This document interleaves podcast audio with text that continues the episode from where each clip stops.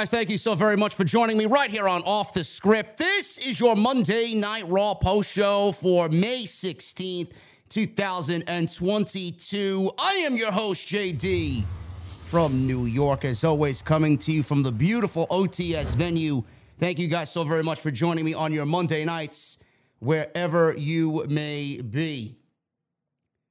If there's anybody in the chat that doesn't agree with what you just saw, and that clip from Tony Khan, you may be the biggest fucking idiot that I've seen in the community, man. The man spoke nothing but facts there. And as soon as I saw that clip on Twitter, I had to put it in the show tonight because every bit of it rings true. Not because I'm a Tony Khan cocksucker or I'm a dick rider or I'm on the AEW payroll. Everything that the man said genuinely is true. WWE is so fucked up that it's either their way or the highway, man. They have so many great minds in and around the company, working with the company on that roster, competing actively every single week. And WWE just ignores everything else because of two men, Vince McMahon and Bruce Prichard. Everything that happened on tonight's show is inconsequential. Nothing about tonight's show is anything new to anybody. Becky Lynch, more bullshit. Asuka, another boring main event match with Asuka, just like it was last week with Bianca Belair. Becky Lynch and Asuka maybe got double the amount of time that Bianca Belair got last week with Asuka on Monday night in the main event. Cody Rhodes, he challenged Seth Rollins to a Hell in a Cell match. I mean, if you are watching the show on a weekly basis, which at this point, I don't know why you would willingly. If you're not doing what I'm doing, I don't know why the fuck you guys are wasting time watching this shit. Cody Rhodes challenged Seth Rollins to a Hell in a Cell match. We expected that. Edge wants more members in Judgment Day. Ali gets buried again. Austin Theory and Ali had a match tonight with The Miz as special guest referee again. Sonya Deville and Alexa Bliss again. More Lacey Evans again. Kevin Owens and Ezekiel again, which is going nowhere. Basically, whatever Tony Khan said in the opening clip rings true every single week. It seems like, and it looks like, the script was really abandoned before the show went on the air tonight. We might as well jump right into it, man. Everybody wants to know what's going on with Sasha Banks. They're already predicting her demise in WWE and are already making all elite graphics for Sasha Banks, which I find utterly ridiculous. Sasha Banks is not going anywhere.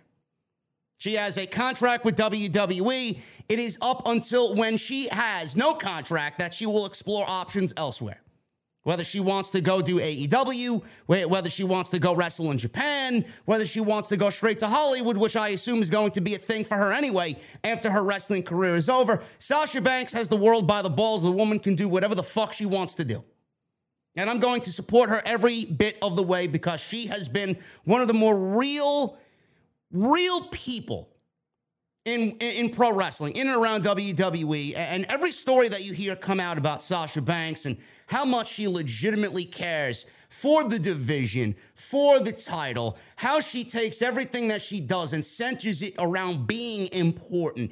It doesn't matter to her if she loses or if she drops a title or puts someone over. She wants to make everything feel relevant and important. She wants everything that she does to build upon the legacy of the women's division, not just for herself but for the overall women's division. If you haven't gotten the gist of that and whatever she's done, then I don't know if you are paying attention legitimately to the words that come out of that woman's mouth. It was reported tonight that Sasha Banks and Naomi walked out of Monday Night Raw. Now, I've seen some people saying this was a work. This is not a this is not a work, people. This is not a work at all. Sasha Banks and Naomi walked out of Monday Night Raw after a meeting with Vince McMahon about the creative direction of what was going to be a six pack challenge match tonight that included both of them Doudrop, Nikki Trash, Asuka, and Becky Lynch. The winner of this six pack challenge would go on to wrestle Bianca Belair at the Hell in a Cell pay per view, where the Monday Night Raw Women's Championship would be on the line. It was noted online by Sean Ross Sapp, PW Insider. There was uh, a bunch of different people reporting what was going on. That this six pack challenge was supposed to be in the main event. And if you guys watch Monday Night Raw, they even announced a six pack challenge as the show went on the air right at the top of the hour right before we got Bobby Lashley and Omos in a steel cage match to open the show. Less than an hour later, it was announced that the match was changed to Becky Lynch versus Asuka one on one, and it was said that Naomi and Banks packed their bags and left the building. PW Insider is reporting that the word going around backstage is that Banks took issue with what was the planned six pack challenge match, and she met with Vince McMahon to voice her concerns over the creative direction of this match. The belief amongst those backstage is that when McMahon stuck with his original plan, Banks did not back down and she made the decision to leave the building. Naomi left the building with her. The backstage segment with Lynch and Adam Pearce was quickly put together that you guys watched on Monday Night Raw tonight to explain the change in the match. Then it was reported now, this is where the stuff comes in that really gets juicy. It was then reported. Let me pull up, first of all, let me pull up. Let me pull, let me go to my Twitter account first. I want to pull up this next piece of uh, information I'm going to read to you. First of all, we got that match with Becky and Asuka, right? That segment with Adam Pearce was planned. Then we got more news about why they left the building. You're not going to believe this shit. You are not going to believe the fucking ridiculous story that I'm about to read to you. PW Insider is reporting that the original plan for the main event was for Naomi to win the six pack challenge. Naomi was going to go on and wrestle Bianca Belair at the Hell in a Cell pay per view for the Raw Women's Championship. Fine. I don't have any problem with that match. I don't have any problem with WWE making that match happen. I've praised Naomi for most of this year. I think she's done the best work of her career in this year alone.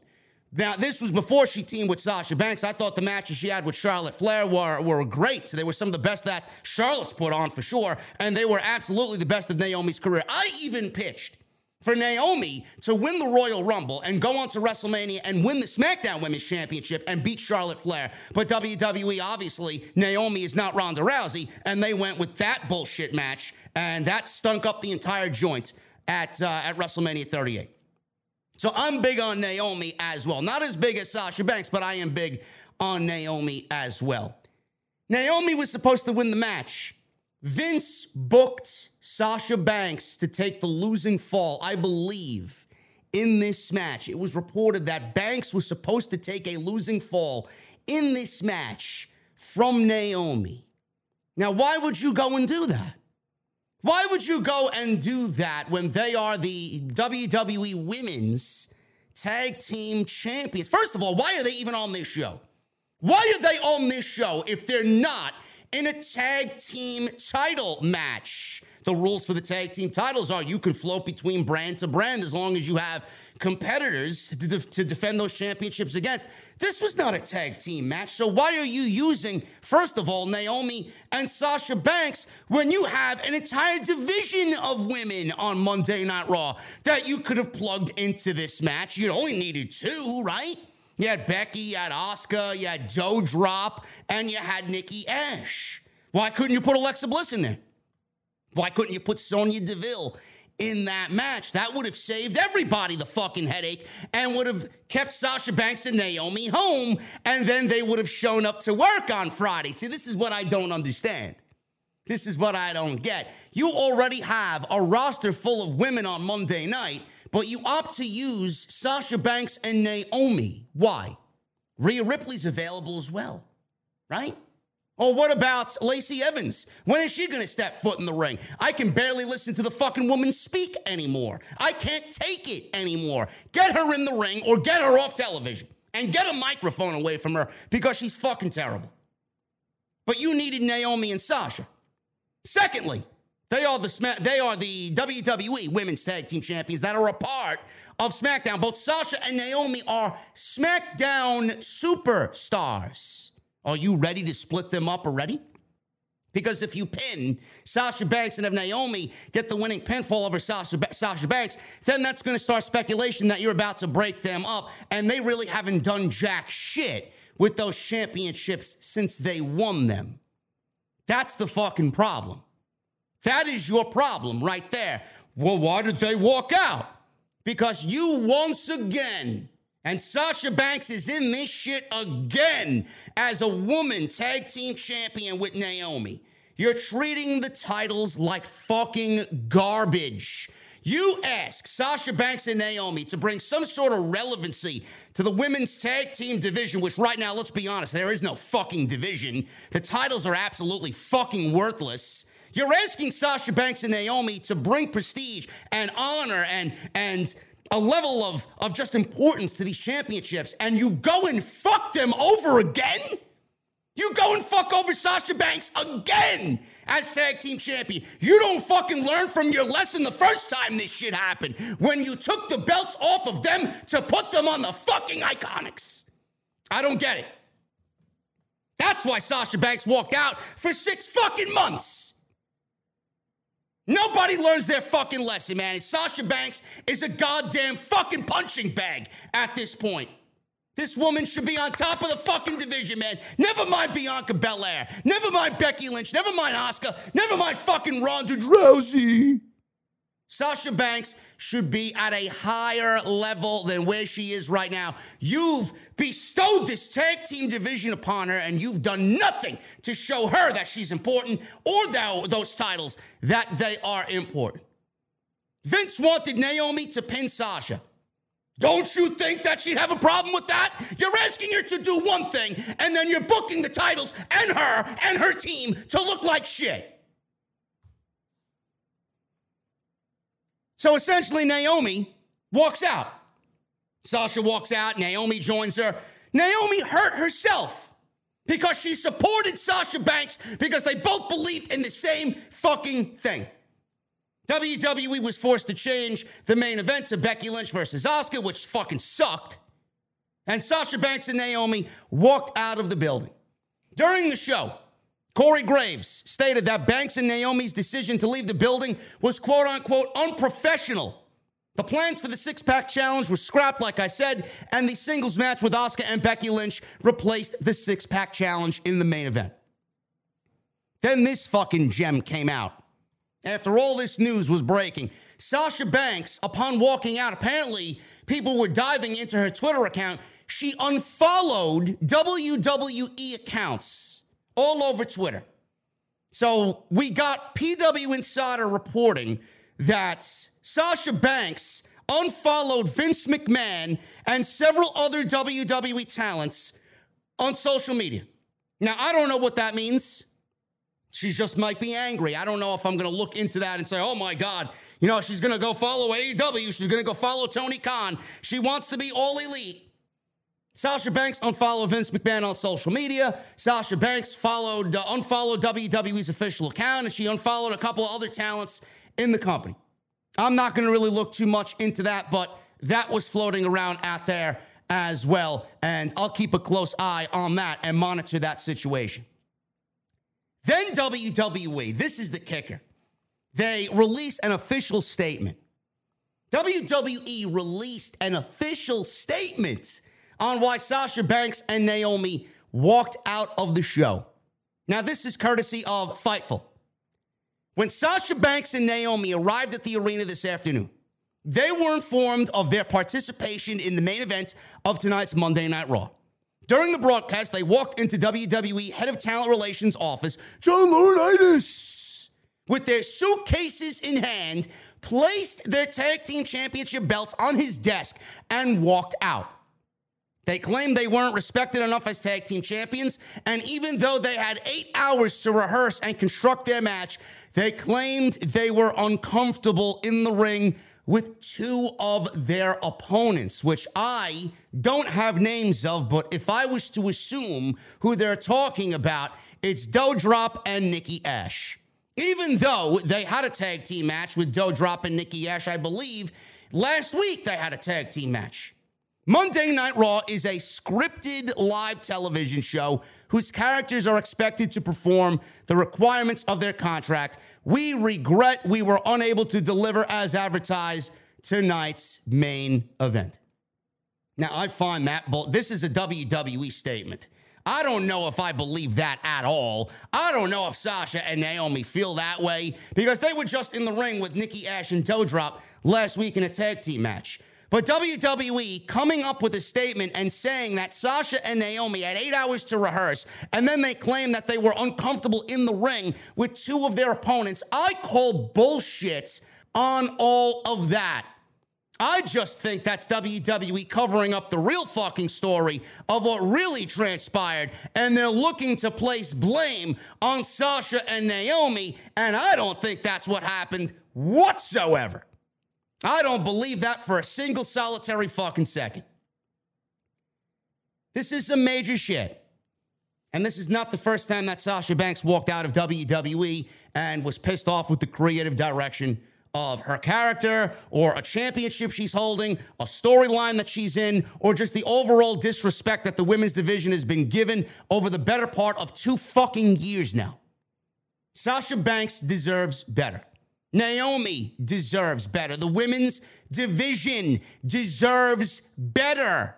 It is fucking horrendous. Every single week, we get the same fucking shit. SmackDown is utterly disgusting with what they're doing with the women's division, man. It's Ronda and nobody else until Bayley comes back. Charlotte's getting married with Andrade. You have nobody else over there but Bayley waiting to come back when the time is right for that match with Ronda Rousey. On Monday Night Raw, it's Bianca and Becky, and we all know that Becky has fucking stunk up the joint. Her character work as a heel is beyond atrocious.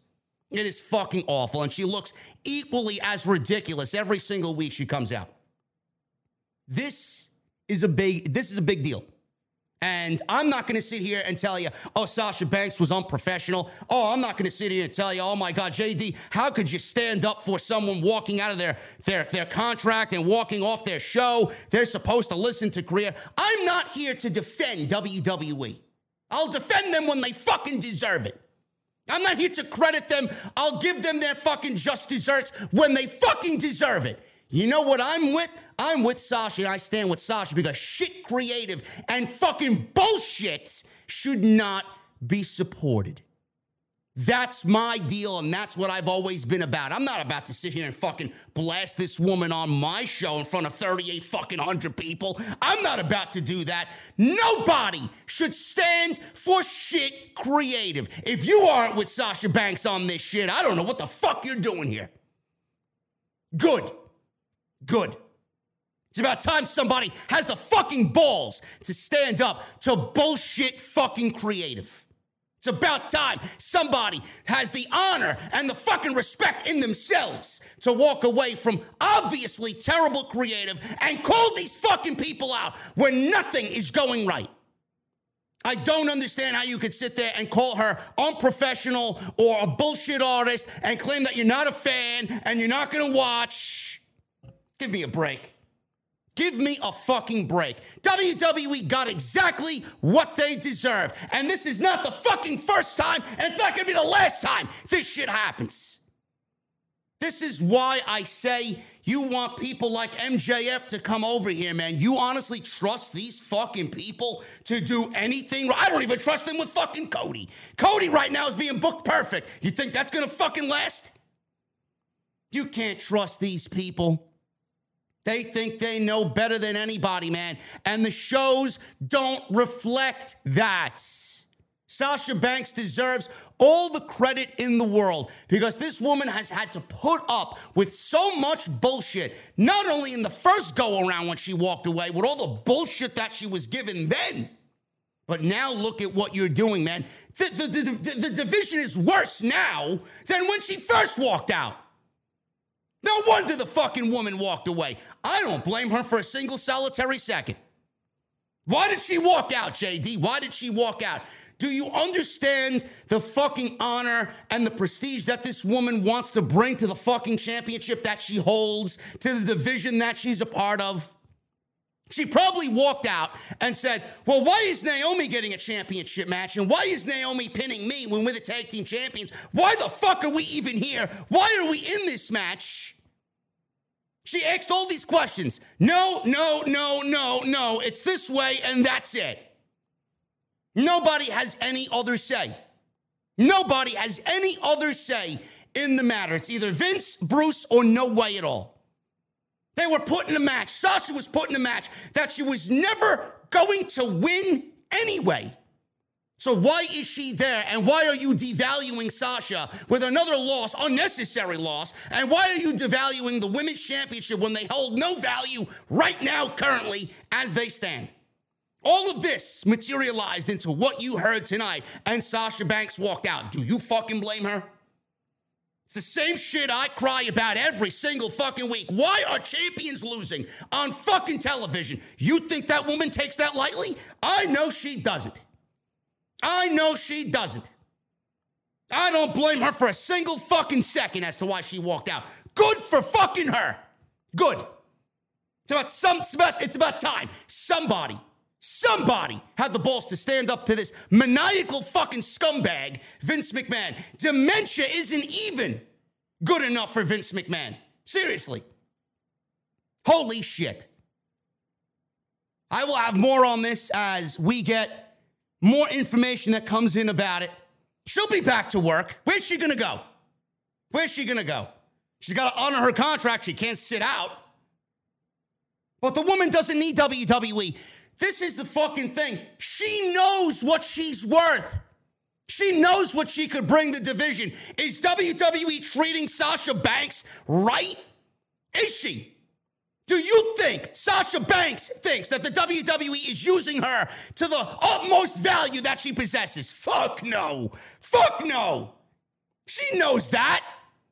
She knows beyond the shadow of a doubt that she does not need WWE. She don't need WWE. This woman could go to Hollywood tomorrow and star in anything she wants.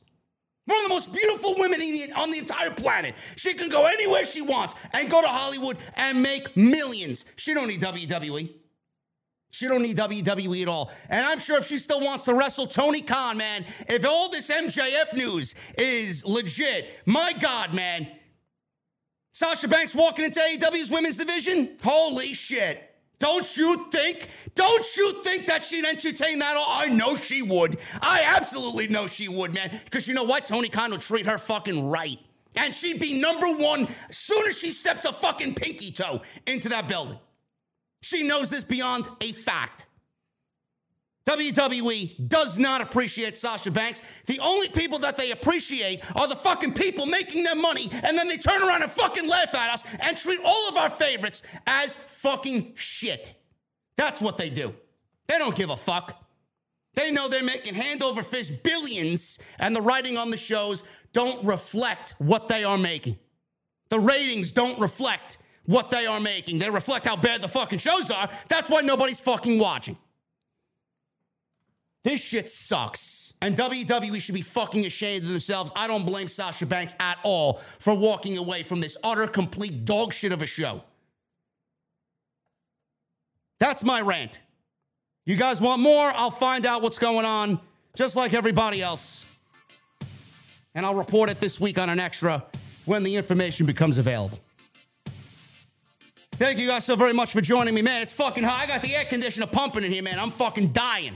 Holy shit.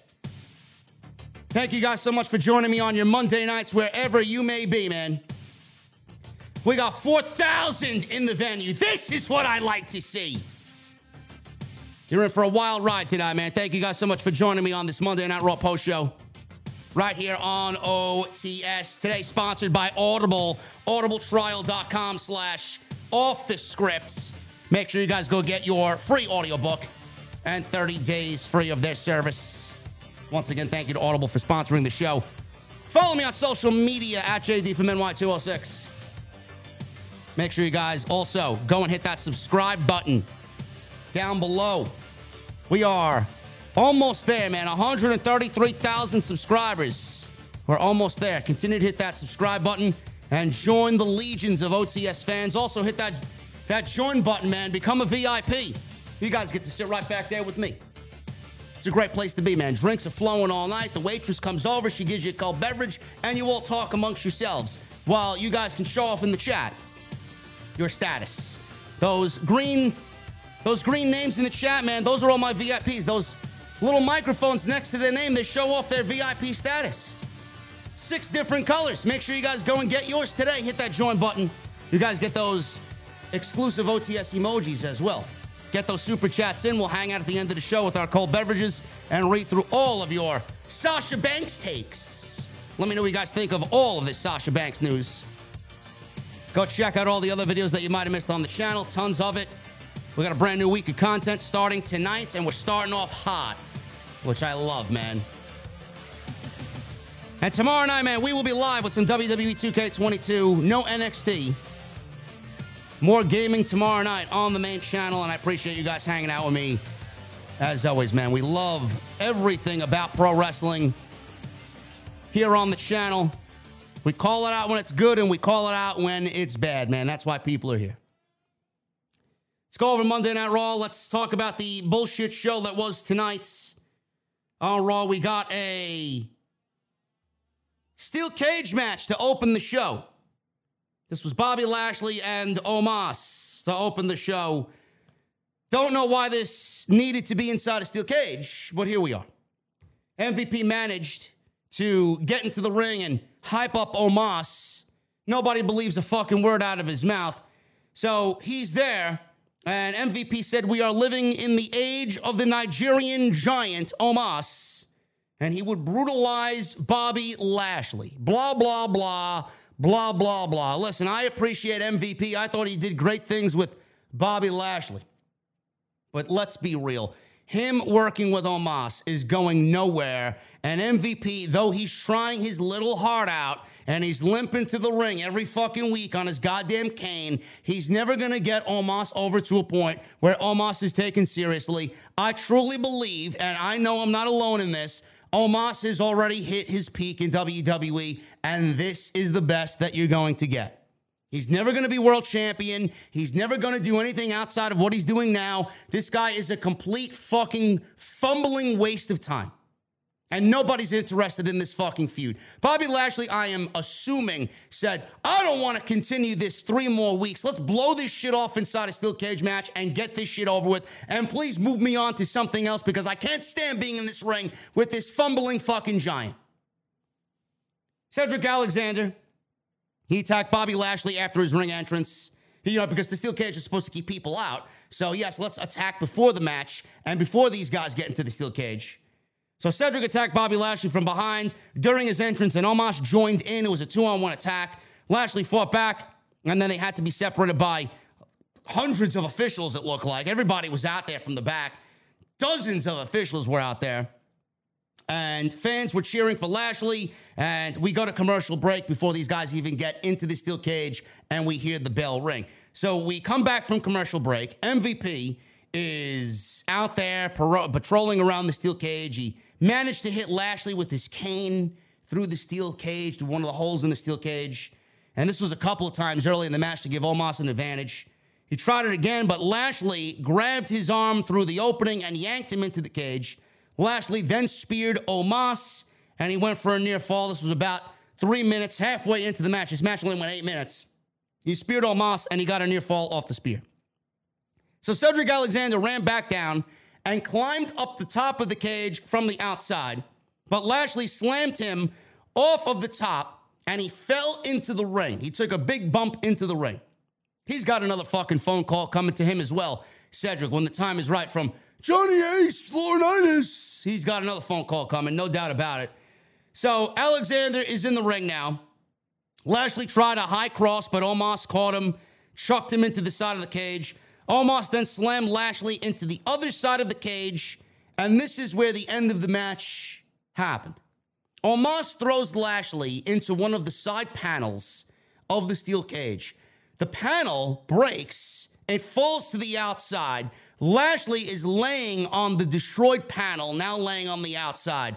and Lashley rolls off the steel cage panel. His feet touch the floor, and Bobby Lashley wins the steel cage match and beats Omos in about eight minutes in a very, very lame finish for a steel cage match.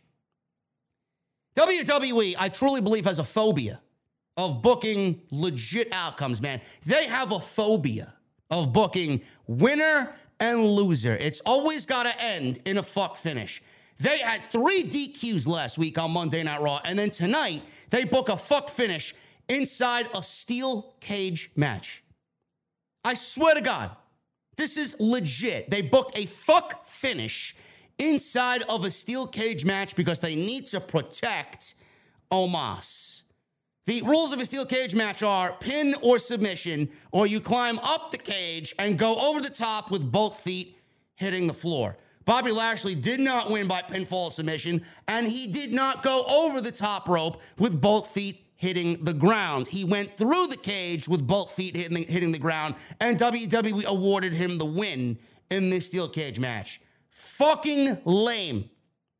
But this is WWE. I don't expect anything but bullshit.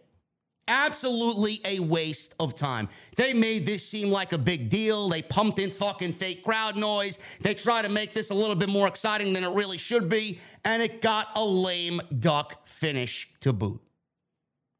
Typical WWE, typical Bruce, typical Vince. And, you, and then you want to know why Sasha Banks walked away and walked out of the fucking building tonight. If this was any indication of what the show was going to be, I don't blame the woman at all. Mustafa Ali. We were getting a Mustafa Ali and Austin Theory match. Before that could happen, Theory grabbed a microphone and wanted to say something in regards to Mr. Ali. So he talks about giving him a United States Championship match, and he said he can't let the match take place without a referee he can trust. So he brings out The Miz again. We saw The Miz in a match, special referee last week in a match with Ali and Ciampa, and The Miz fucked over Mustafa Ali. So Miz is out there and asks Theory if he was ready. Theory then said, You know, I'm not sure. It doesn't feel right that Mustafa Ali lost and failed your way into a match with the champion. But WWE does this on a normal basis. Losers losers get rewarded with championship matches all the time. So what's the difference if Ali gets a championship match? That's just following WWE protocol. If Ali lost and gets a championship match, right? He said the first lesson he ever learned from Mr. McMahon was to expect the unexpected. Theory then tells Ali that he is not Ali's opponent. It's Veer Mahaan. So we got Veer Mahaan and Mustafa Ali in about four minutes. Now, this wasn't a squash, but it definitely felt like a squash. I had people arguing with me on social media. JD, this wasn't a squash. I don't know what the fuck you geeks were watching, but I know you completely missed the last 30 seconds of this fucking match. That's a squash by all accounts, in my personal and professional opinion. So we got Veer Mahaan here. And Ali went after Veer at the bell with a flying drop kick. He stunned the big man. Veer came right back with a flying body press. Veer cut off an attempted comeback with a, a big boot right to Ali's face. Theory was outside cheering on Veer Mahaan. Of course he was. Veer stomped Ali and landed a leaping big elbow right to the chest. Ali fired back with a couple of super kicks. Theory tripped up Ali, running the ropes. Miz didn't react to the interference at all. Of course he didn't. So Ali ducked a charging Veer, knocked him out to the floor. He was about to set up for a dive over the top rope, but as he was running the ropes and getting a, a nice little momentum underneath him, Miz, the special guest referee, stood in his way as he was about to jump over the top rope. So Ali put on the brakes and started arguing with The Miz because The Miz got in his way of his dive. So Ali accused The Miz of screwing him up. Miz insisted Ali respect him and he shoved Ali down to the mat. Veer then surprised Ali with a clothesline, followed by that cervical clutch that he does, and Ali tapped out. Ali taps out in four minutes. and Veer gets another victory over a jobber on Monday Night Raw. Afterwards, Theory took a selfie of himself with Veer in the background, applying the clutch on Ali. So he applied the clutch a second time.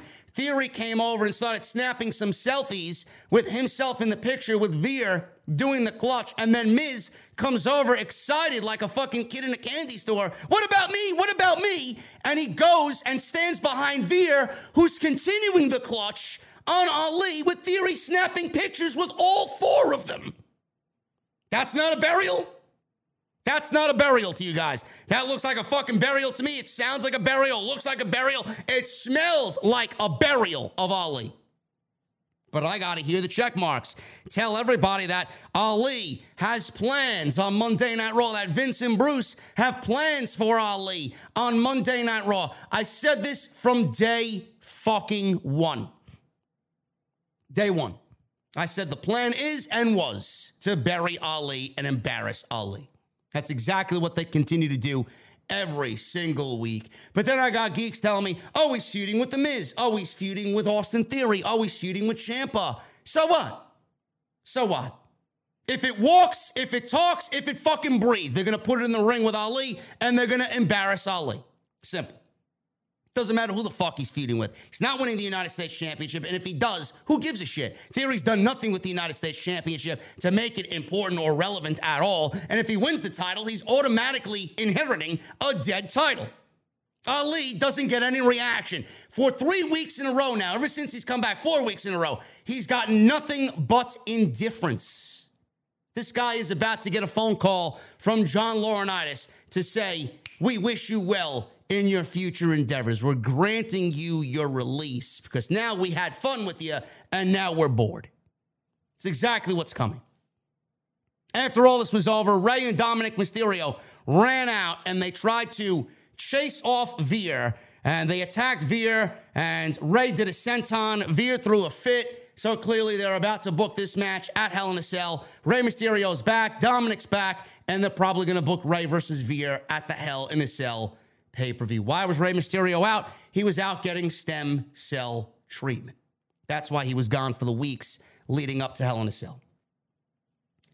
Backstage, we got Becky Lynch telling Adam Pearce that the match cannot happen. The six pack challenge cannot happen. She said she just saw Sasha and Naomi take their bags and leave the building. This was, we didn't really know then, but then we got word that this was all a shoot.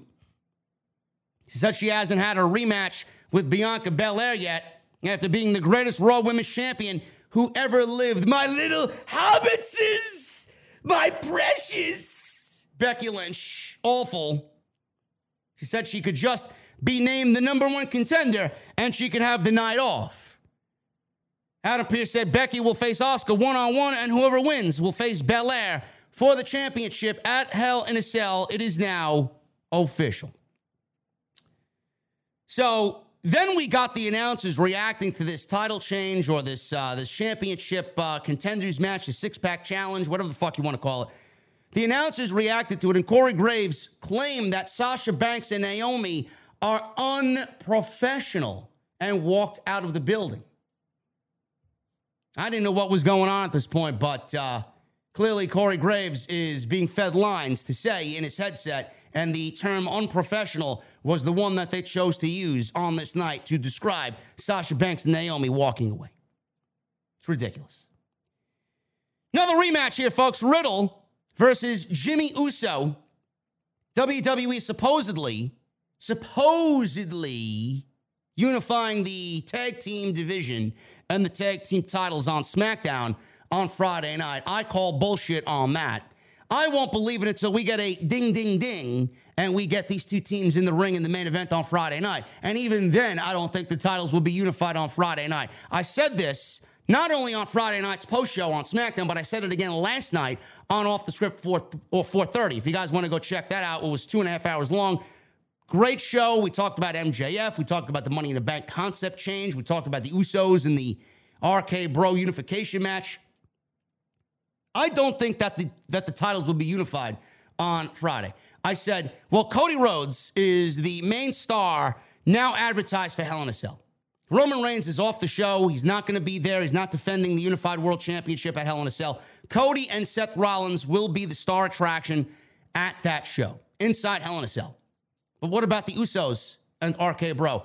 You need a main event, and you need a big championship main event, if that. Cody Rhodes and Seth Rollins could could easily main event the show if they want, but it needs to have a bigger feel for a main event. There's no championship on the line. I said, if WWE is going to unify the tag team titles on Friday, I expect 100% a fuck finish in that match, whether it's Sami Zayn, whether it's Roman Reigns, whether it's something. I don't think we're getting a unified tag team championship at SmackDown on Friday. I think WWE is going to turn around and do the same match again at the Hell in a Cell pay per view. Inside Hell in a Cell, it will be Usos and RK Bro, and then the titles will change hands, change hands on the pay per view. That's what I think is going to happen. So we got Riddle versus Jimmy Uso. Matt Riddle has beaten the Usos in a variety of different matches. He's beaten Jimmy and Jay countless times already leading up to this big unification match. And it happened again here tonight. So Jimmy drove Riddle into the steel steps. He gained control early in this match. Riddle started to fight back. He fought back with a Pele kick, some forearms, a big exploder suplex. Jimmy got his knees up off of a Broton off the top rope. Jimmy followed up with a pop up Samoan drop for a near fall. Jimmy blocked an RKO attempt by Riddle off the top before Riddle got his knees up on a splash. Jimmy distracted the referee, which then allowed Jay to knock Riddle off the top rope. Jay tried to assist Jimmy in making a cover, but the referee caught him and kicked him out of the ringside area, sent him to the back. Riddle then rolled up Jimmy for a quick one, two, three, and he beats Jimmy Uso again. Matt Riddle beats the Usos every single time he's in there. And I said this on a couple of different occasions, even when we saw this happen the first couple of times. We're still getting it because WWE doesn't have any other fucking tag teams to build around these two teams to have this match lead into the pay per view. This is what WWE does. They take all of these men in these in these tag teams. They take Jimmy and Jay Uso. They take Randy Orton and Matt Riddle, and they put them in fucking singles matches. They put them in singles matches to build the tag team feud. And then we get the tag team match, whether it's a big episode of SmackDown or Raw or it's happening at the pay per view. I don't get it. And then people want to know, well, JD, why do you want the tag team titles unified? This is why. There is no tag team division. Why are we operating with two sets of tag team championships? It, it makes no sense whatsoever. There's no fucking division.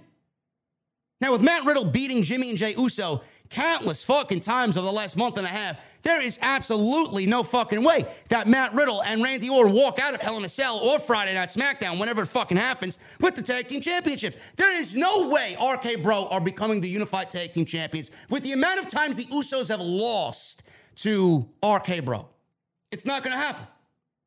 It's not going to happen. If WWE's vision is to build Roman Reigns as the greatest of all time and the Bloodline is the greatest faction of all time, they are going to do anything possible, anything necessary to make sure that happens. The Usos are not losing the Unified Tag Team Championship match, whether it happens on Friday or whether it happens at the pay per view at Hell in a Cell. Liv Morgan. She was interviewed by Kevin Patrick, and Kevin Patrick asked about Rhea Ripley and if Liv Morgan was going to get the opportunity to get back at her. You're going to let Rhea Ripley get away with what she did to you. Morgan says she never gives up on a fight. So Angel and Humberto Carrillo walked in. I don't know why. They're another SmackDown team, just magically showing up on Monday Night Raw. Still a brand split in effect, and we got SmackDown superstars showing up on Monday Night Raw with no rhyme or reason, no explanation, nothing. Nothing for the viewer to really hook onto. They're just there. So they wanted to feature her on the Kiss Cam.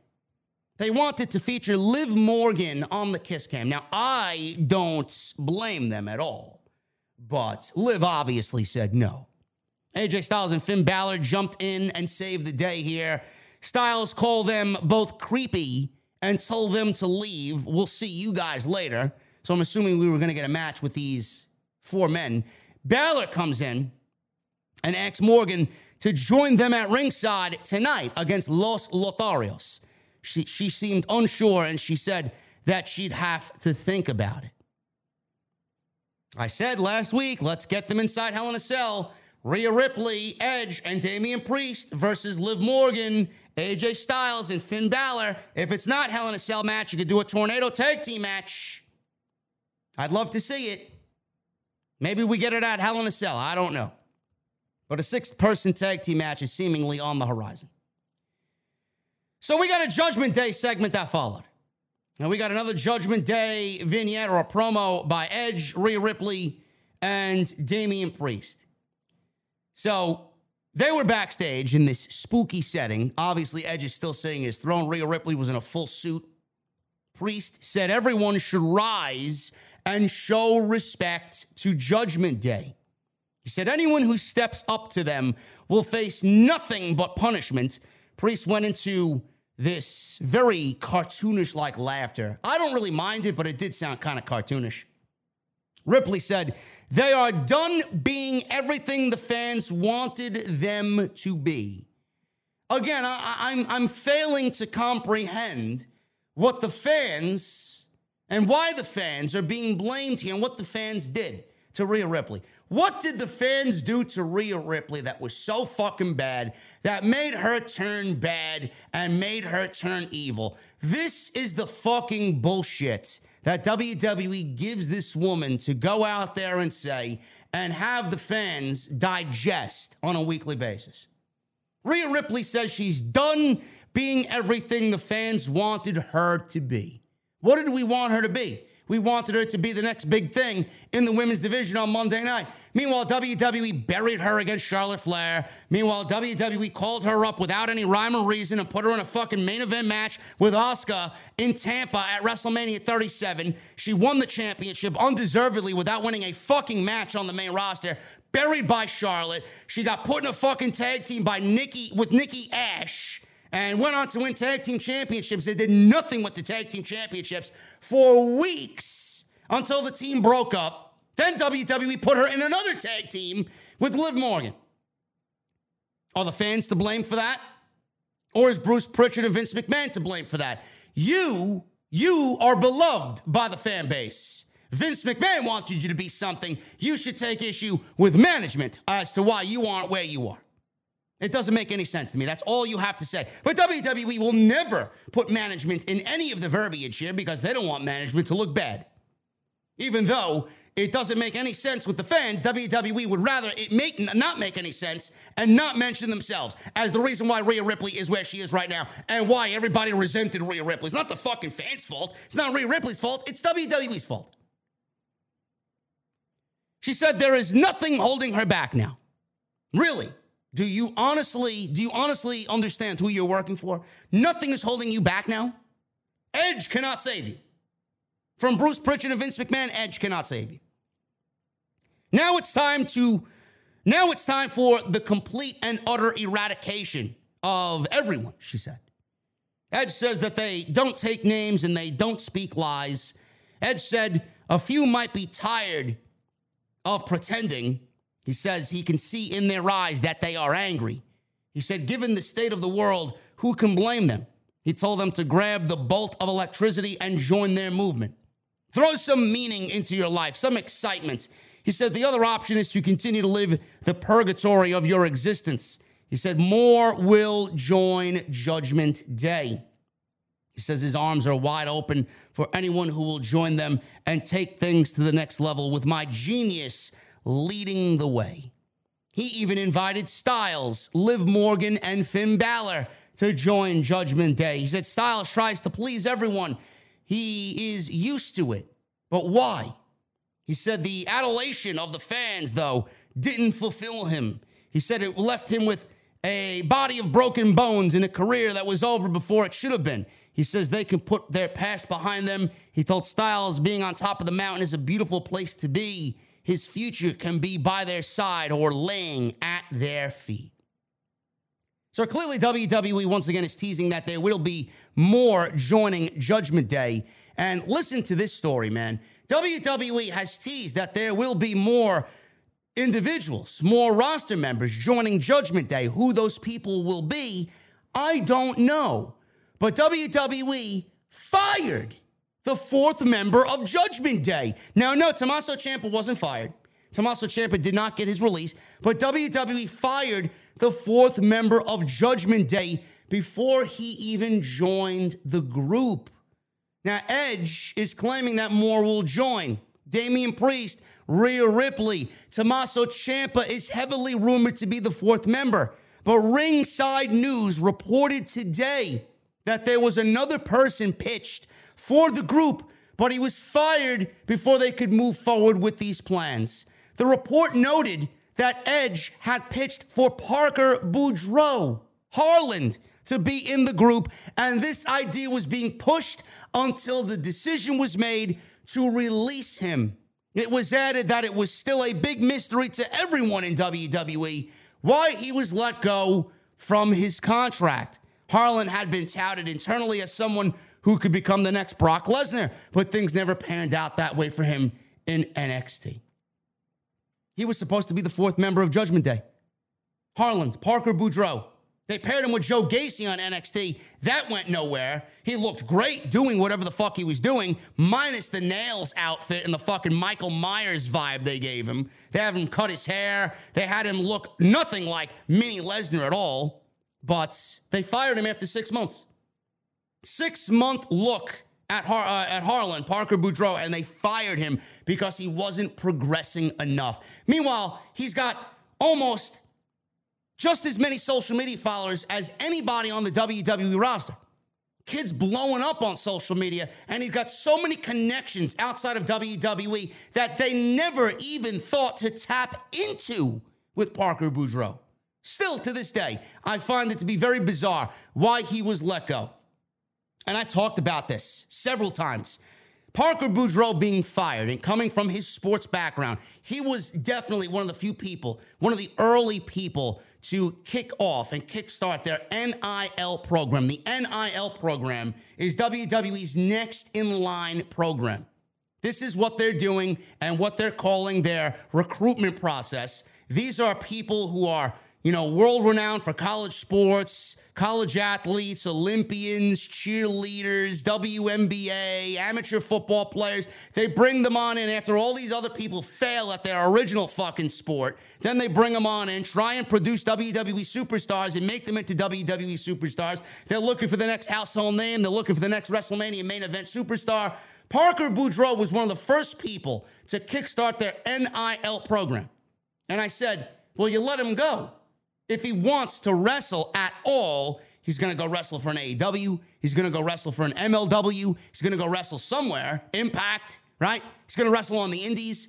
Then you let him go. He goes wrestle somewhere else. He's eventually going to turn into an independent professional wrestler. And then WWE, like typical WWE, they're going to get lazy they're going to give up on somebody quickly because they don't want to fucking be bothered with bringing him up to speed. Oh, you're not cutting the shit? Let him go. Release him, cut his payroll. We'll put that money towards somebody else.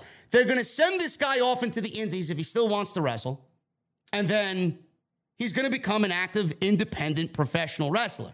WWE is going to see him grow, see him mature, see him turn into what they expected him to be, and then they're going to want him back.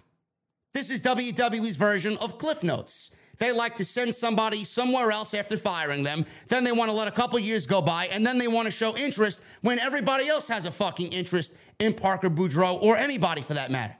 So he will be an independent professional wrestler, and WWE wants him to grow somewhere else before they can bring him on in and have him do what he needs to do in WWE. But it's going to make a mockery out of the NIL program. Because now, if he wants to wrestle, he will be an independent professional wrestler, and WWE doesn't hire independent professional wrestlers anymore. It's a joke. It's a complete and utter joke. I said this weeks ago, and I still feel the same way. WWE apparently knew ahead of time that Harland's days were numbered because he was removed from being a part of Joe Gacy's act a couple of weeks before the mass releases happened in NXT. A tenured member of the writing team reportedly added, that during the writing process for Edge's segments, they were told that the Harland situation is something that Vince and Bruce are not talking about with us. So they kept it secret. They kept it secret from everybody else on the writing team. Presumably, Harland would have played a similar role to Omos when he was with AJ Styles. Harland could have played an enforcer role with limited in ring action until they felt he was improving enough to wrestle on a regular basis. There's no word on what the future holds for Harland Parker Boudreaux in wrestling or if he continues to want to be in the business, period. It's a joke. It's a complete joke. We, we don't know why his name was brought up for the fourth member of, of Judgment Day. I am assuming, if I was to make a logical guesstimation here, I would assume that Edge put in the word, and Edge is very hands on with who he wants in the group. And if that is the case, which this is what I find ridiculous, if Edge hand chose Harland for the group, why did Edge see something in Harland and want him a part of the group? but WWE did not. You don't think that Edge has a say in who he wants in Judgment Day? You don't think Edge has creative liberties over everybody else in that fucking company? Edge is one of the elite in that company. He absolutely chose Harland for Judgment Day. So if he saw something in, in Harland, why didn't WWE see anything in Parker Boudreaux? I don't I don't understand it. I don't really get it. This is WWE, folks. This is a fucking circus at the end of the day fired. I don't know what he's going to do, but I wish him the best. I really do. So we got this match AJ Styles and Finn Balor with Liv Morgan on the outside with uh, all of the Judgment Day shit behind them versus Los Lotharios. This is Humberto and Angel Garza. That had a kiss cam that was very cringe tonight. I don't know who it was. It didn't really jump out at me who it was. They usually get independent women professional wrestlers to play this stupid role of the kiss cam. She acted all fucking crazy and lovey dovey with Humberto and Angel kissing her. It was very cringe. Very, very cringe kiss cam. Angel and Humberto controlled the match. We go to commercial break early. Balor got a hot tag. AJ Styles was being beaten down. He gets the hot tag. Balor went for a shotgun dropkick on Angel. Angel caught him, though, with a super kick. Humberto tried going off the top rope with something. I don't know what he was going for, but Balor got his legs up, and Humberto took a huge bump. Popped up, landed flat back on the mat, looked really good. Styles took out Angel with a phenomenal forearm, while Balor hit Humberto with a coup de grace for the win. Morgan did the two sweet with Balor and Styles after the match, which I'm assuming now this is all but confirmed. We will be getting a six person tag team match at Hell in a Cell. It will be Edge, Rhea Ripley, and Damian Priest versus AJ Styles, Finn Balor, and Liv Morgan.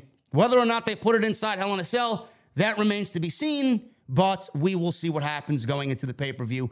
But we're getting a six person tag team match, no question, between all involved in this storyline. Chad Gable continues to kill it on this show. One of the best things about Monday Night Raw, no question, is Chad Gable. Chad Gable and Otis approached Kevin Owens backstage. He said they have the results of the DNA test for Ezekiel. Owens ripped open the envelope in excitement and read the results. Owens said the results were contaminated by what appeared to be barbecue sauce on the samples. Otis said Elias must have eaten pulled pork before sending in the results. Owens said he remembered seeing Otis eating barbecue ribs in catering. And here I am, folks, talking about catering as if it's some fucking joke, and WWE is showing you exactly what it is that we talk about here on the show being legit. So tonight it was revealed. This may be the second most important information that you guys may have all night. Titus was serving Memphis barbecue ribs tonight in catering. Seriously. Yo, Titus, do we got ribs here in the venue, man? All right, they're, they're pumping out of the kitchen. All right, good. So you guys want you guys want the ribs in the venue, man? He's got them. He's got to go go place your orders, man. Last call's coming up soon. You better you better go place your fucking orders for barbecue ribs now. Barbecue ribs and catering. You believe this shit? Gable says they can take another approach. KO yelled, "No more tests. They never work." He told Gable that Elias is making him look like an idiot. Gable said that you really? WWE Creative makes us all look like fucking idiots every single Monday. Gable said he'll expose Elias next week, but this week he's going to beat the truth out of him. KO wore a Sami Zayn Forever t shirt because he loves Sami Zayn. Who doesn't love Sami Zayn? WWE has nowhere to go with this Elias shit. This is Ezekiel shit. I love the banter back and forth between between Chad Gable and Kevin Owens. I think they're fantastic. The on-screen chemistry with these two is great. But this storyline, let's be real, folks, it's gone nowhere. It's going nowhere. Why would anybody be excited about this shit? It's run its course. And WWE, they don't have an ending for it because they don't know how to. They gave you something that was funny for a couple weeks, and now they're struggling to find a fucking way out of it, and they don't have a way out of it. It's fucking hilarious, man. What a goddamn circus. What a goddamn circus this is. Alexa Bliss. My God. Alexa Bliss makes her way down the aisle. New theme music and all, man. It sucks. Alexa's theme music is fucking garbage. I don't know what they did. Some like fucking emo punk band that they have backing her music now. All right, maybe it's her favorite band. Well, who's her favorite band? Anybody in the chat know who Alexa Bliss's favorite band is? Who is it? Of Mice and Men? Who the fuck is it, man? It's one of these fucking bands that's just fucking, uh, you know, the, the, fucking lead singer's got fucking mohawks and wears a thousand fucking piercings and got fucking tattoos all over the place, and he plays and sings like a fucking pussy. That's who she listens to. She's got new theme music. She walks down the aisle with Lily the doll, and she is absolutely cringe. Absolutely cringe as a baby face, man. She's waving, right? She's waving there, smiling. You know, uh, Vince McMahon has uh, Ra- Raquel Gonzalez. Bowling for Soup is her favorite band. Oh my goodness. Holy shit. Bowl that fucking bowling ball right between my fucking thighs, man. Fucking see, right? Much rather have that happen than watch this fucking show and Alexa Bliss come out as a babyface, man. Oh my goodness. How many emo heads did I trigger out there, man? I'm sorry. I prefer actual talent playing guitar and singing in front of me, man. Why don't you go listen to Michael Romeo and Symphony X? One of the best bands ever. That's my type of jam right there, man. They were fucking incredible. Live last week at Irving Plaza in New York City, man. Oh my goodness. Fucking great. Anyway, Alexa Bliss smiling, waving, right? They got Raquel Gonzalez out there. they got they got Alexa Bliss smiling like Raquel Gonzalez out there, man. Ridiculous. She's out there with Lily the doll. She's shaking hands and you know high fiving people, right? Another match with Sonya Deville. Another match with Sonya Deville. Like, we didn't get enough of this shit last week. Last week's match went 60 seconds. This one got three minutes added to last week's match. We got four minutes tonight, folks. Ooh. We got four minutes tonight with Sonya Deville and Alexa Bliss, man. Sonya came out and she took control quickly with a shin lock. And Bliss broke free, obviously. Deville connected with a running knee. Deville tried to remove a turnbuckle cover to cheat. Ref stopped her. Deville landed a spine buster. Referee was trying to retie the buckle. Deville was upset when Bliss kicked out of a pinfall attempt. Bliss came back with a quick DDT and a win. One, two, three, and Alexa Bliss wins in four minutes. Sonya yelled at the referee after the match. She slapped the referee. She's not a management official anymore. She's a WWE superstar. So I'm assuming she's going to be docked pay, suspended, what have you. But to me, it looks like Sonya Deville may be on her way out of WWE. I feel like she has a phone call from Johnny Laurinaitis coming very soon. No, no doubt about it. It just feels like Sonya Deville is being buried for no reason. What's the direction of Sonya Deville's character? Unemployment. That's what I feel is coming next. Cody. Holy shit, something that we can finally sink our teeth into on tonight's show. Cody. Cody Rhodes. WWE had this big counter from the top of the hour. Cody Rhodes will be showing up at 10 o'clock. WWE's got to find ways to keep people invested in the show because they know they're being destroyed by everything else on TV. But then people will be quick to use those other forms of television, those other shows, the NBA playoffs or fucking Survivor or whatever the fuck is on Monday night, right? They'll use all that shit as excuse as to why Monday Night Raw is down in the ratings. WWE is not, not in any position to be given the out by using these types of excuses. AEW, I'll use these excuses for. WWE, I'm not using the NBA fucking playoffs as a reason for Monday Night Raw sinking in the ratings. Record lows in the ratings is Monday Night Raw. Cody, he comes out, big entrance. He's got the microphone cutting a big time promo. Here's Cody Rhodes, the Roadster. Cody says he has been told that Seth Rollins was not here this evening. Oh, I'm heartbroken. He said, although he is surrounded by lovers in Virginia and millions watching at home, he said at least he hopes Seth is listening. He said he tried to move forward last week and extinguish this chapter in his career, but Seth poured gasoline on the flame. He said Cody said he'd never take away anything from him ever again. He asks what it is he is looking to take away from Seth. Why did he lose? Two matches, a winning bonus, a momentary spotlight. He said he didn't dilute his legacy or cross a line. He said, if anything, the biggest threat to Seth Rollins isn't him, but probably Seth himself. He says he's trapped in a pandemonium purgatory of his own design and is dead set on pulling him in with him. Cody said they want to take a memory and go down memory lane and stroll back to 2012. He says he arrived all shielded up. I was one of the bitter boys in the locker room. He said within a few years, he climbed the ladder and shattered the glass shield. He says he won his way to the top, but his story is a little different. He says he didn't need to win that much until recently. He says he lost and scratched and clawed and painted his face with a smile, dead inside, looking up at the lights most nights. But the thing is, I endured. You learn so much from your loss. You learn how to live, how to love, how to adapt, and how to reinvent yourself. He said the number one thing he learned is that he will never be the American dream so why not embrace the nightmare? We got loud Cody Rhodes chants tonight. Cody says he lost his way to the top. What this comes down to truly is Seth Rollins' embarrassment over losing two matches outweighing his quest for vindication. He said everyone in the arena knows what it's like to get a second chance, and you don't take that for granted. He said if Seth intends on denying him that second chance, he'll have to kill him. And I'm going to give you the chance. I say we run it back, lock all that angst in here, and leave it all on the mat inside hell in a cell. We all knew this was the direction that they were going. Seth appeared on the big screen laughing. Seth Rollins cackling like Seth Rollins can only laugh. He said Cody tried to steal his spotlight at WrestleMania. He then cheated to win at Backlash.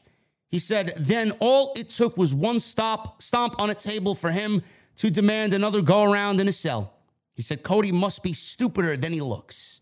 He said it's the biggest mistake he's made in his life because everyone who has stepped inside the cell with him has been changed forever. That may be a shoot, to be honest with you. That may be a shoot. Just look at Bray Wyatt. Changed forever. Completely killed the Fiend character. He accepted the challenge and said he'll exploit every one of his insecurities and expose him for the fraud he believes Cody is. Hell in a Cell. I'll see you in hell, is what Cody Rhodes said to end the segment. Should be a fantastic match. I'm looking forward to it. What's on the line? Nothing. Cody will win the third match, and Cody will move on and continue his quest to the World Championship. Cody Rhodes cannot lose the match at Hell in a Cell. I want you guys to understand that. Fucking engrave that shit in your skulls. Seth Rollins does not need a victory here. Seth Rollins and whatever the fuck he's doing is irrelevant. Cody Rhodes needs to continue to win. Simple. Chad Gable. Chad Gable with Ezekiel. We got this match going uh, 11 minutes. Why it went 11 minutes, I have no fucking idea. No idea why this match went 11 minutes. Ezekiel beat Chad Gable. Ezekiel was on offense when Otis leveled him outside. Nothing really exciting happened in this match. Otis got involved. Gable distracted the ref. Elias, let's be real, it's Elias.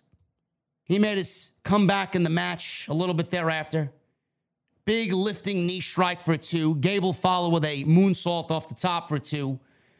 Ezekiel hit a stinger splash before knocking Otis off the apron. Gable tried a cradle, but Ezekiel countered into a cradle of his own while hooking the neck hooking the leg. One, two, three, and Ezekiel gets the pinfall over Chad Gable. Great. Who gives a shit? Nothing of it really mattered at all. Asuka. Asuka cut one of the most cringe promos of the entire year, man. Asuka cut a promo backstage acting like her geeky fucking nerd like self, cringe like self, saying she's ready and she's ready for Becky, but Bianca is not ready for Asuka. Dancing along the way, and she's struggling to fucking speak. It sucks. It, it honestly just sucks. We got a backstage segment with Tamina and R-Truth. R Truth was around. He's trying to find Tozawa to serve him divorce papers. Truth found him in a trash can. Tozawa yelled as he read the papers out loud. Dana Brooke then thanked Truth for serving Reggie with those papers. Truth said starting and ending her marriage was a pleasure. He found great pleasure in ending their marriage. Truth said, though, he needs his 24 7 title back, he needs his baby back. Dana shoved him and ran away because he was making advances towards Dana Brooke in the 24 7 title. So Dana shoved him. You pushed a preacher, says R-Truth. Dana bumped into Carmella. Dana apologized. Carmella did not accept the apology of Dana Brooke. Why would she? It's Dana Brooke. You're a sorry excuse of a competitor and a wife, she said. Carmella said, unlike her, your husband can't get enough, or her husband can't get enough of her. She said she was relevant, and Dana is not. Dana then said last time that she was relevant, she was with the chinless guy on SmackDown. Truth then came back and he was surprised to see Carmella there. Dana ran away. Truth asked Carmella to help him get his baby back. She said, Truth, I'll help you get your 24 7 title back when the time is right, but I want to get Dana first. This shit sucks. All of it just sucks. I don't know why it's on TV. They did this for five minutes, but they gave Finn Balor, AJ Styles, and the Los Lotharios fucking what? Five minutes? Come on. Give me a fucking break. We got the main event happening here. We got Belair out there. And she is, oh, actually, no, I'm sorry. I'm skipping ahead. I should have really skipped ahead. Lacey Evans was out there. We got a fucking Lacey Evans promo, folks. My God, man. You guys are so fucking excited, man. Maybe I should have really skipped the Lacey Evans segment.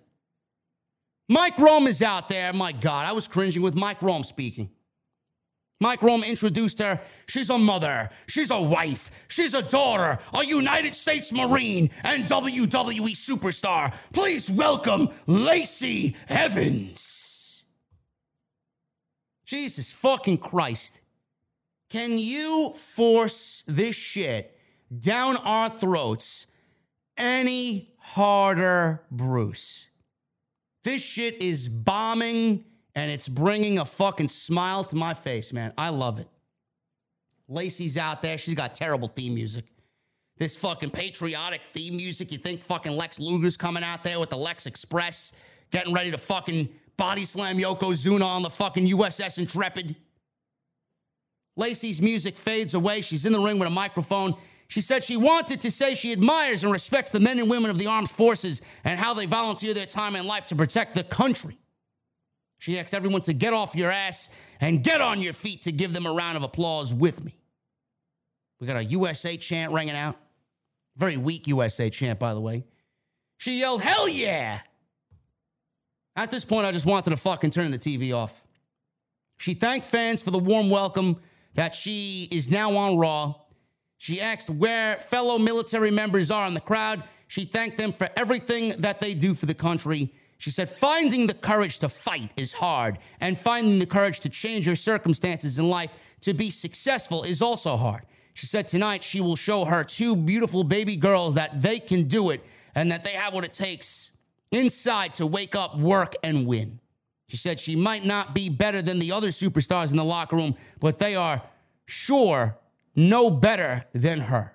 She raised her arms and thanked everybody as the segment ended.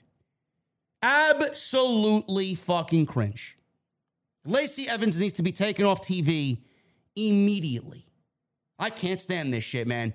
This all sounds so fucking forced. And if it's real, which I assume it is, it just sounds so unrealistic. It sounds so unrealistic, man. Nobody could be that positive. Nobody wants to hear somebody be that positive. Nobody. Nobody. That's why nobody watches Denise. So many fucking positive, positive thoughts on this show. Nobody gives a fuck about positivity. Nobody wants to be fucking subjected to so much positivity, man. They want realism. This is not real. This is a figment of your fucking imagination. This is not real life. I'm sorry. This is not real life. Get this shit off my fucking television and get her the fuck off my TV. She is so garbage. I, I want her gone. She hasn't even fucking come back yet. Awful. Absolutely fucking terrible. I don't know which is worse, this or fucking hee hee hee fucking smiling Raquel Gonzalez on SmackDown. I can't tell. Can't tell.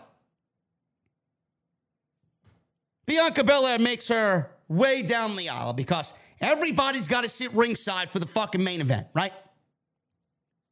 Asuka and Becky Lynch. This is a number one contenders match. Number one contenders match for Bianca Belair at the Hell in a Cell pay per view. Folks, we got we got this match. We got this match with 20 minutes to spare. 20 minutes.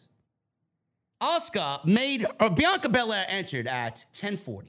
Okay, we go to commercial break.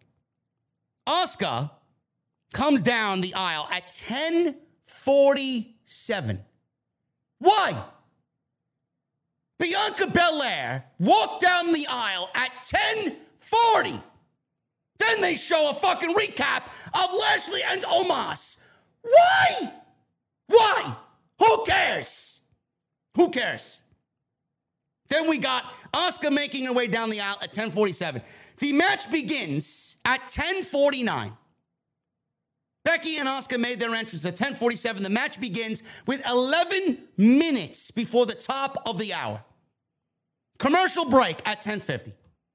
We get back and we get six minutes of the match on TV.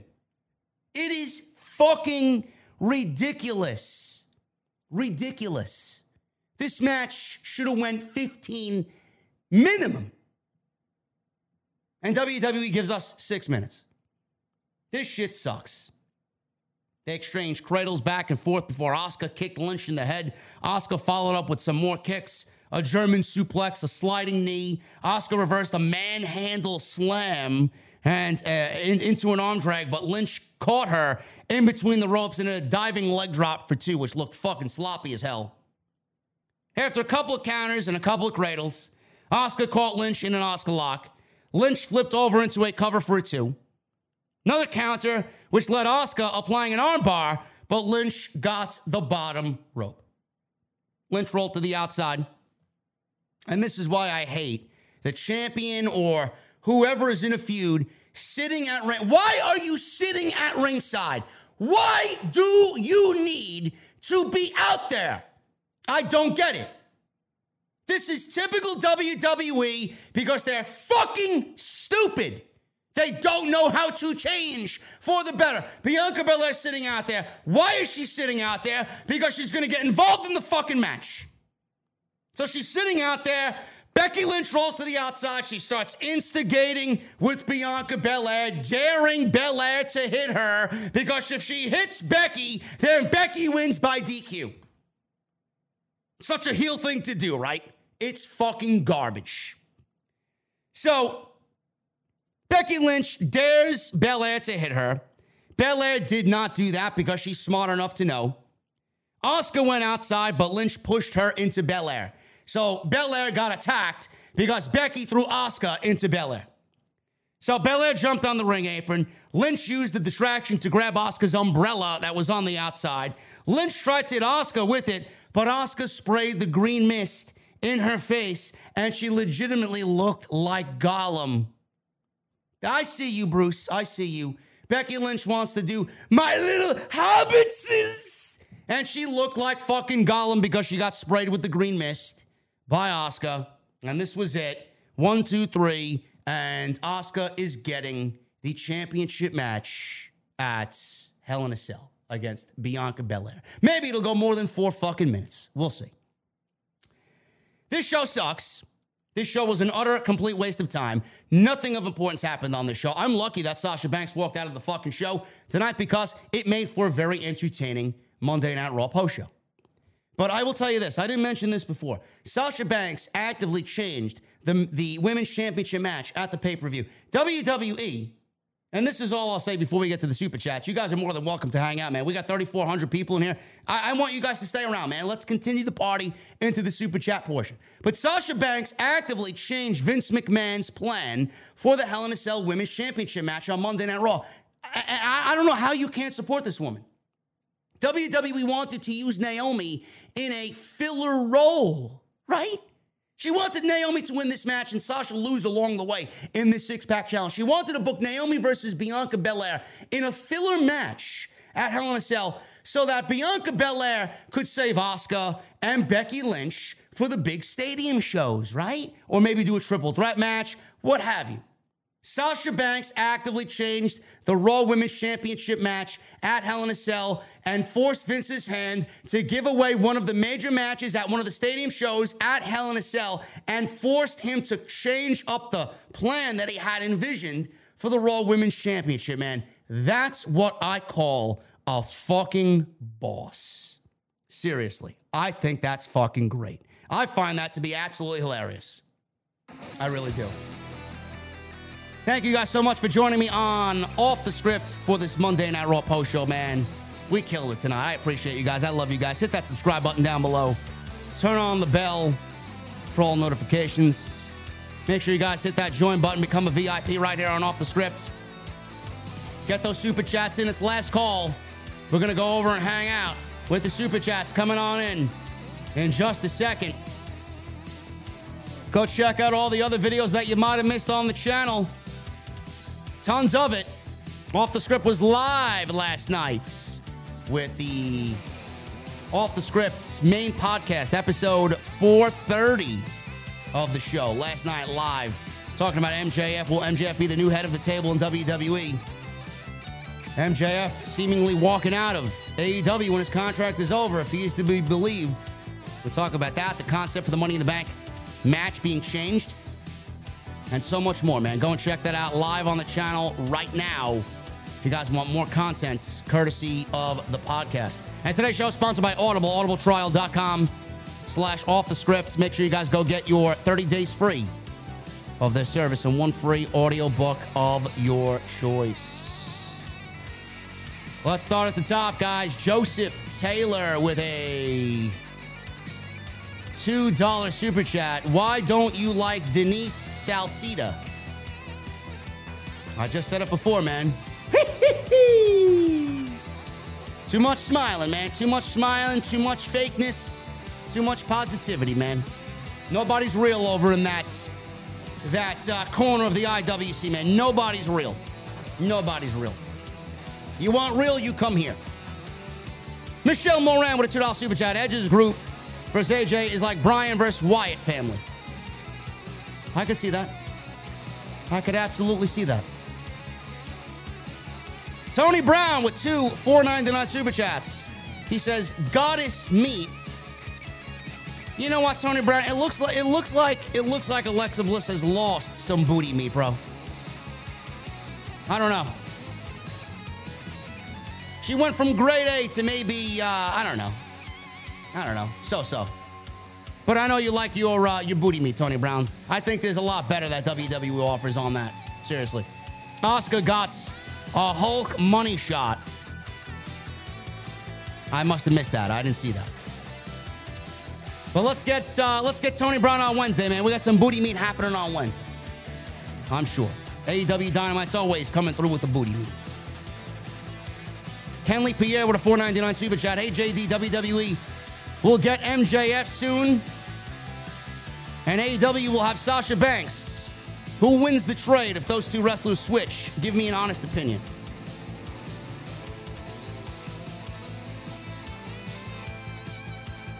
WWE. MJF is just too valuable, man. MJF is going to go on to have legendary status in this in this industry. That's how good he is. Joseph Taylor with a $5 super chat. Dave reported Sasha Naomi gave the titles to Laurinaitis and walked out. We talked about it at the top, Joseph Taylor. We talked about it at the top of the hour. Jacob Donnelly with a $5 super chat. As if we couldn't find another reason to love Sasha Banks more. You know it, brother. Cheers to that, man. We all love Sasha Banks over here. And the great thing is, her husband knows that too. Hooligrim with a $5 super chat. Really proud of Sasha and Naomi. This was a long time coming. Does she stay in wrestling or go to Hollywood? Vince is a cuck. OTS Bay Bay. Hooligrim, I love you, bro. We're all proud of Sasha Banks and Naomi, man. The Jay Caleb Show. Banks and Naomi dropping the belts in the trash on Dynamite. LOL. I love to see it. My God, man, can you imagine the tears flowing down the E drone's cheek at that point? Oh my goodness. I'd be there with my glasses on and my cold beverage, man, laughing. Laughing to the high heavens, I'd be laughing. We got a $5 super chat from Tone Mooney. During Naomi's Hot 97 interview, there came a point where she looked very uncomfortable in talking about WWE management. That place is hell. OTS for life. Oh, I know, man. Naomi has been such a professional. But this broke her, man. This uh, and, this, and Sasha Banks, all this broke them. Seriously. Naomi was about to get a championship match at a pay per view, one on one with Bianca Belair. And she walked out in support of her friend. You can't teach that, man. I'm sure Naomi's got a lot of stories about WWE management. That's going to be a Talk is Jericho podcast for the ages, man. RB065 with a $2 super chat. I am playing Halloween. I want out for the girls. It's a good one, bro. It's a good one. Reverend Davey Thompson with a $5 super chat. What are they going to do with the women's tag team championships? I say burn them.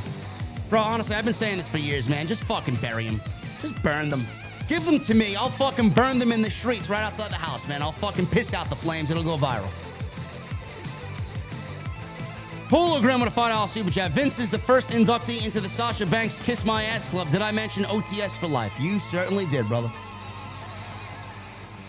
Aaron King with a $3 super chat. New venue drink idea Orton's RK Old Fashioned.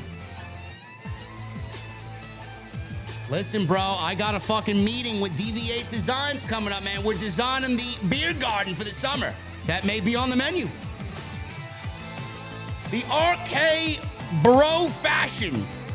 Yeah. Well, they may be broken up at that point, man. We may have to keep it RKO. I like your idea, man. Aaron King, shout out to you, brother. And I love me a good old fashioned. I do. Issa knows. I, I owe her for that. And Destiny as well. I didn't forget. Uh, Gary Newman. $4 super chat. E drones turned faster than Cavs turned on James. Yeah, fuck the E drones, man. They're fucking garbage. The E drones are the dumbest fucking fans of any of any of any team. Seriously, they are awful. Harold Warren with a $10 super chat. To be very blunt, the WWE Women's Division has been nothing more than a dumpster fire with or without Sasha Banks. I'm just saying. Uh, I agree with you, bro. The women's division is completely fucking disastrous. Seriously. Um, what I find funny is that Becky Lynch, you know, she spoke so highly of the women's division, and WWE has been booking it like shit for a very, very long time, and nobody seems to pick up on this. I can only hope it gets better, man. People still want, you know, people still are crying for a, a Revolution 2 or Evolution. What is it, Evolution? Evolution 2? All women's pay per view? Nobody gives a fuck. WWE doesn't even give a shit about women's wrestling enough to book a fucking all women's pay per view. Ridiculous.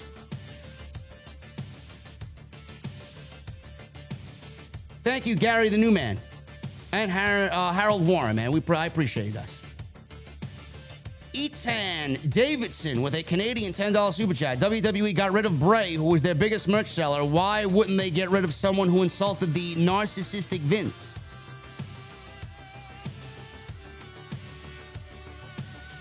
You know, funny thing with that is I do think Bray will be back, though.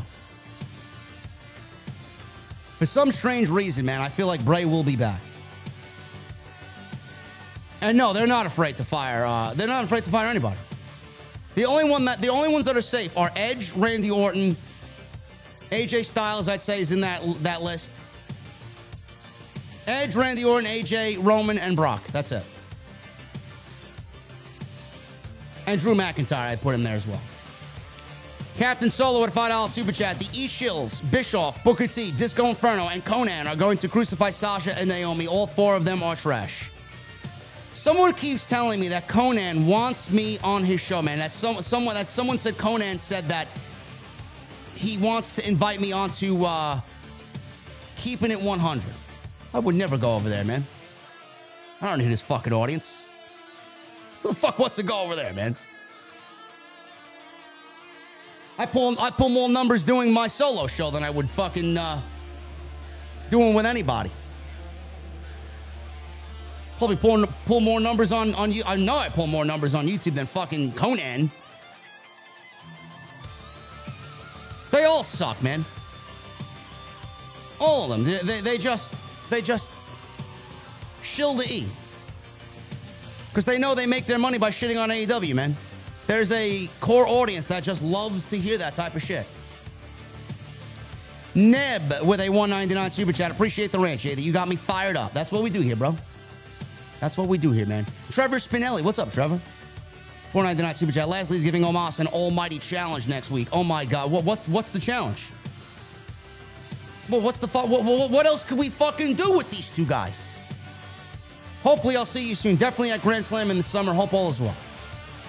I may be in Chicago for uh, Forbidden Door. I'm just waiting on my press passes from uh, my boss man, TK. Furious Nation with a $20 super chat. I know I haven't been able to do super chats for a while, and that's because I've been working crazy lately from 5:30 to 2. Hope you understand that I'm still and always will care, man. Fury, listen, bro, you don't gotta explain nothing to me, man. You go make your fucking money. You go make your money, bro. We're gonna be here no matter what, bro. Me Wilson with a 1999 super chat. This is why Sasha Banks is my favorite female wrestler. I stand with her. She has the guts to stand up and give the finger to creative. Hope Sasha doesn't get punished. Sasha doesn't need WWE. WWE needs Sasha. I'm glad you agree with me, me Wilson. We all love Sasha over here. It's about time somebody had the balls to stand up and just do what the do the right thing, man, and do what is necessary to get your point across. These people will never fucking learn. Justin Strippin with a 999 super chats. WrestleVotes tweeted that someone pitched an idea of having a steel cage match with the ring collapsing. That got shut down. If that happened, wouldn't the cage structure fall on them too? Yes. I don't know who pitched that idea, but I think the ring collapsing has been done to death and it's not special anymore. Furious Nation with a $10 super chat. Also, I know this happened two weeks ago, but my grandparents' dog sadly passed away at 17 years old. I'm sorry to hear that, brother. My thoughts and prayers to you and your family, man. That's a devastating loss. They are every part of your family, man. I know my two cats are myself, Bailey and Bacardi. I don't know what I'd do without him, man. Sheriff Rivers with a $5 super chat. Garza responded to me after I said they the gimmick will not get over. Listen, man, I love Garza, man. Garza follows me on Twitter. I'm a big fan of Garza. I think he's being heavily underutilized, man. Him and Humberto. Him and Humberto, man. WWE should really build the tag team division around them, man. They could be solid acts there. They don't give a shit.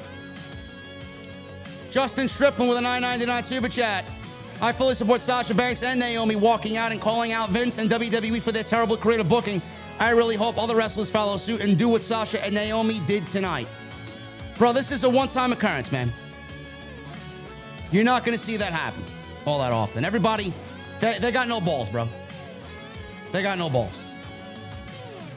Sasha's got some big balls, man. For a female, she's got some big balls. I appreciate that. A couple of brickheads with a 199 super chat. Sasha is taking her talents back to Star Wars. I hope so. I'm not a Star Wars fan, but I hope so for her sake. Angel Alaga with a $75 super chat. What is going on, Angel? Shout out to you, brother. JD, you couldn't be more right about Sasha Naomi leaving because of WWE's horrible booking, he says. Cheers to you, man. Shout out to Angel in the chat. Let me see those cocktail glass emojis in the chat. Omega Kong with a $5 super chat.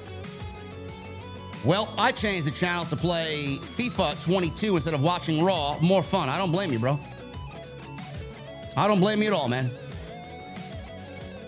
I'm not a big FIFA guy, but uh, you give me a PlayStation and Destiny 2, man, I'm all over bro.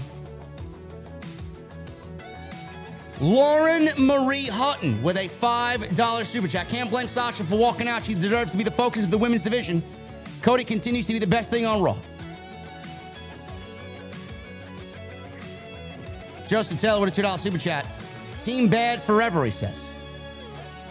Captain Solo with a $2 super chat. JD, have you tried Stone Cold's beer? Yes, I don't like the IPA, and I have not had the American lager. I am not an American lager type of guy, man.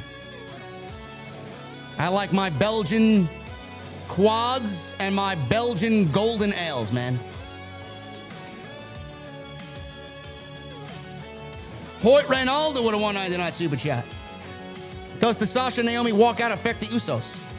No, it does not. It will not affect the Usos because the Usos directly affect Roman Reigns, and WWE will do nothing to directly affect Roman Reigns. Lauren Marie Hutton with a $2 super chat. Naomi joining the bloodline. RK Bro to face Roman. No and no. Wrestling DVD Geek with a 199 super chat. I don't think Sasha resigns with WWE after this. I don't think Sasha resigns, period. I, I, don't, I don't think she was resigning, period, even before this. Chakra Rasta with a $5 super chat. JD, you the goat at this YouTube thing. I'm an upcoming YouTuber. What's three ways to grow my YouTube channel? Bro, I wish I could fucking tell you, man. I get this question asked so often. I, I really don't know anymore. I'm not even growing the way that I should be growing. I grow, but I mean, when you got fucking content creators in the YouTube community, man, and, and you know the WW2K community that uh, that appeal to fucking six year olds, I'm clearly doing something wrong. They make content for fucking babies, man. It sucks. I don't know what the fuck I'm doing wrong. We had almost 4,000 fucking people tonight, I'll tell you that. We did something right tonight. We did something right tonight, man. When news breaks, when the news breaks, off the script is the place to be, man. Bradley Robinette with a 199 super chat. I side with Sasha and Naomi. Fuck WWE Creative. Coiled Phoenix with a $5 super chat. AJD just seen WWE made an official statement on Sasha and Naomi walking out tonight. Have you seen it yet? Coiled, we talked about it. We talked about it at the top. I don't believe it at all.